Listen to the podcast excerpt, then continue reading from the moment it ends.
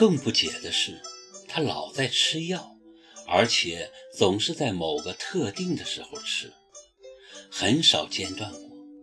我问他是不是生病了，吃的什么药，他总是搪塞，说是一种维持身体基本机能的中药，吃了很多年停不下来。我就开玩笑说，他是不是想长命百岁，那么注重身体健康？耿墨池反问：“你希望我长命吗？如果我突然死了，你会难过吗？”问得很唐突。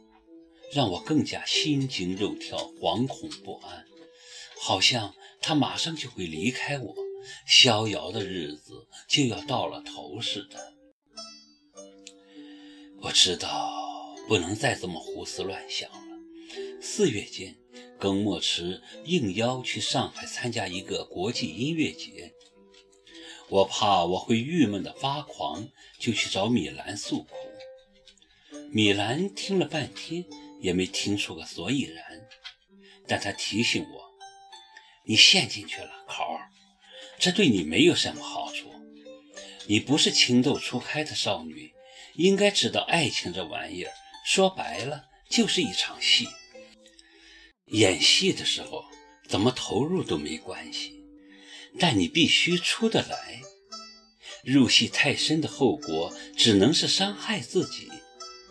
别犯傻了。”耿墨池是很不错，但你有没有想过，你们走在一起很不合常理，都同时失去爱人，但为什么你会选择他？他又怎么偏偏选择你？这些你都想过吗？我一时气结，这些我还真没想过，至少没有认真的想过，所以。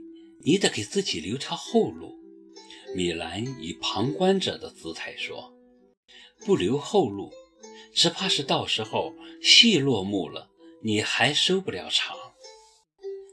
后路，你又不是不知道，我这个人做事从来都不给自己留后路的，哪怕前面是刀山火海，只要是我心甘情愿，我都会义无反顾地狂奔过去，死而后已。”你真是疯了，米兰摇头说：“是，是疯了。”我苦笑道。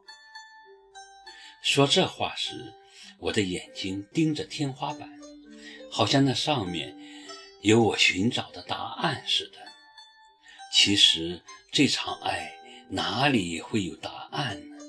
就是有，又岂会让我找到？没有任何先兆，我突然悲伤起来，耳边嘈嘈杂杂，思维也变得很混乱，然后周围的一切都暗了下来。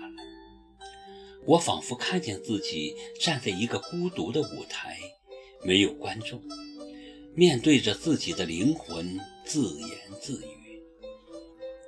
有时候，我也想过远远地逃开这一切。逃开他和他的声音，但我就是管不住自己，而且说不清为什么，我的心常常莫名其妙就陷入了巨大的悲伤，而阵阵发痛。我想啊想，拼命的想，只是想弄清楚，那从年少时就不断追逐我的悲伤，究竟源于哪里？忽然间，我发现，我生活的这十年完全是一片空白，一点记不起来我是否真的有过这段日子。我记得我还是个少女，我跟那个大我十七岁的男人分开了，于是就有了我的悲伤。我摸摸索索，独自一个人艰难地往前爬。爬出一路的血迹。后来，我终于抓住了一个人，就像是救命的稻草。我嫁给了他。再后来，他成了一把灰，我亲自给他找了墓地埋了他。当时看着他一点一点的被埋葬的时候，我很想那个被埋葬的人就是我。我又开始悲伤，接着我的悲伤被突如其来的绝望所吞没。我想不通，我怎么如此不幸，感觉自己一直是个被放逐的人，流浪在外，找不到灵魂的家。我真的像丢了魂儿，我很想自己还是当年那个孤傲的、自信的小姑娘，生命顽强，对所有伤害都可以付之一笑，绝不会像现在这样失魂落魄，没有主张。米兰，别这么看着我，我知道我很脆弱，脆弱的一丁点儿的打击都可以要我的命。所以我在恐惧，看着他的时候，我更恐惧，因为我怀疑他就是再次给我打击的人。没有理由，没有根据，我只是感觉很模糊，又很清晰的感觉。米兰，如果我被他击倒，我是没有再爬起来的勇气了，真的没有了。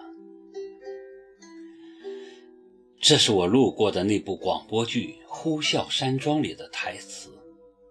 米兰吃惊地瞪着我，显然她听出来了。我也诧异的不行，怎么回事？我的老毛病又犯了，又跌进戏里出不来了。我总是这样，一悲伤或者生气，就神思迷离，说话做事颠三倒四。原以为丧夫之后遇上耿墨池会正常些，没想到还是老样。难怪齐树杰当年不要我搞配音。你真是无可救药了，米兰担忧地说。我当然知道自己无可救药了，可我就是控制不住要去想他、念他。当他从上海回来的那天，亲自接我下班时，看着日思夜想的男人突然出现在眼前，我惊喜得几乎落泪，迅即窜到他怀里，什么后路呀、余地呀，通通抛到九霄云外了。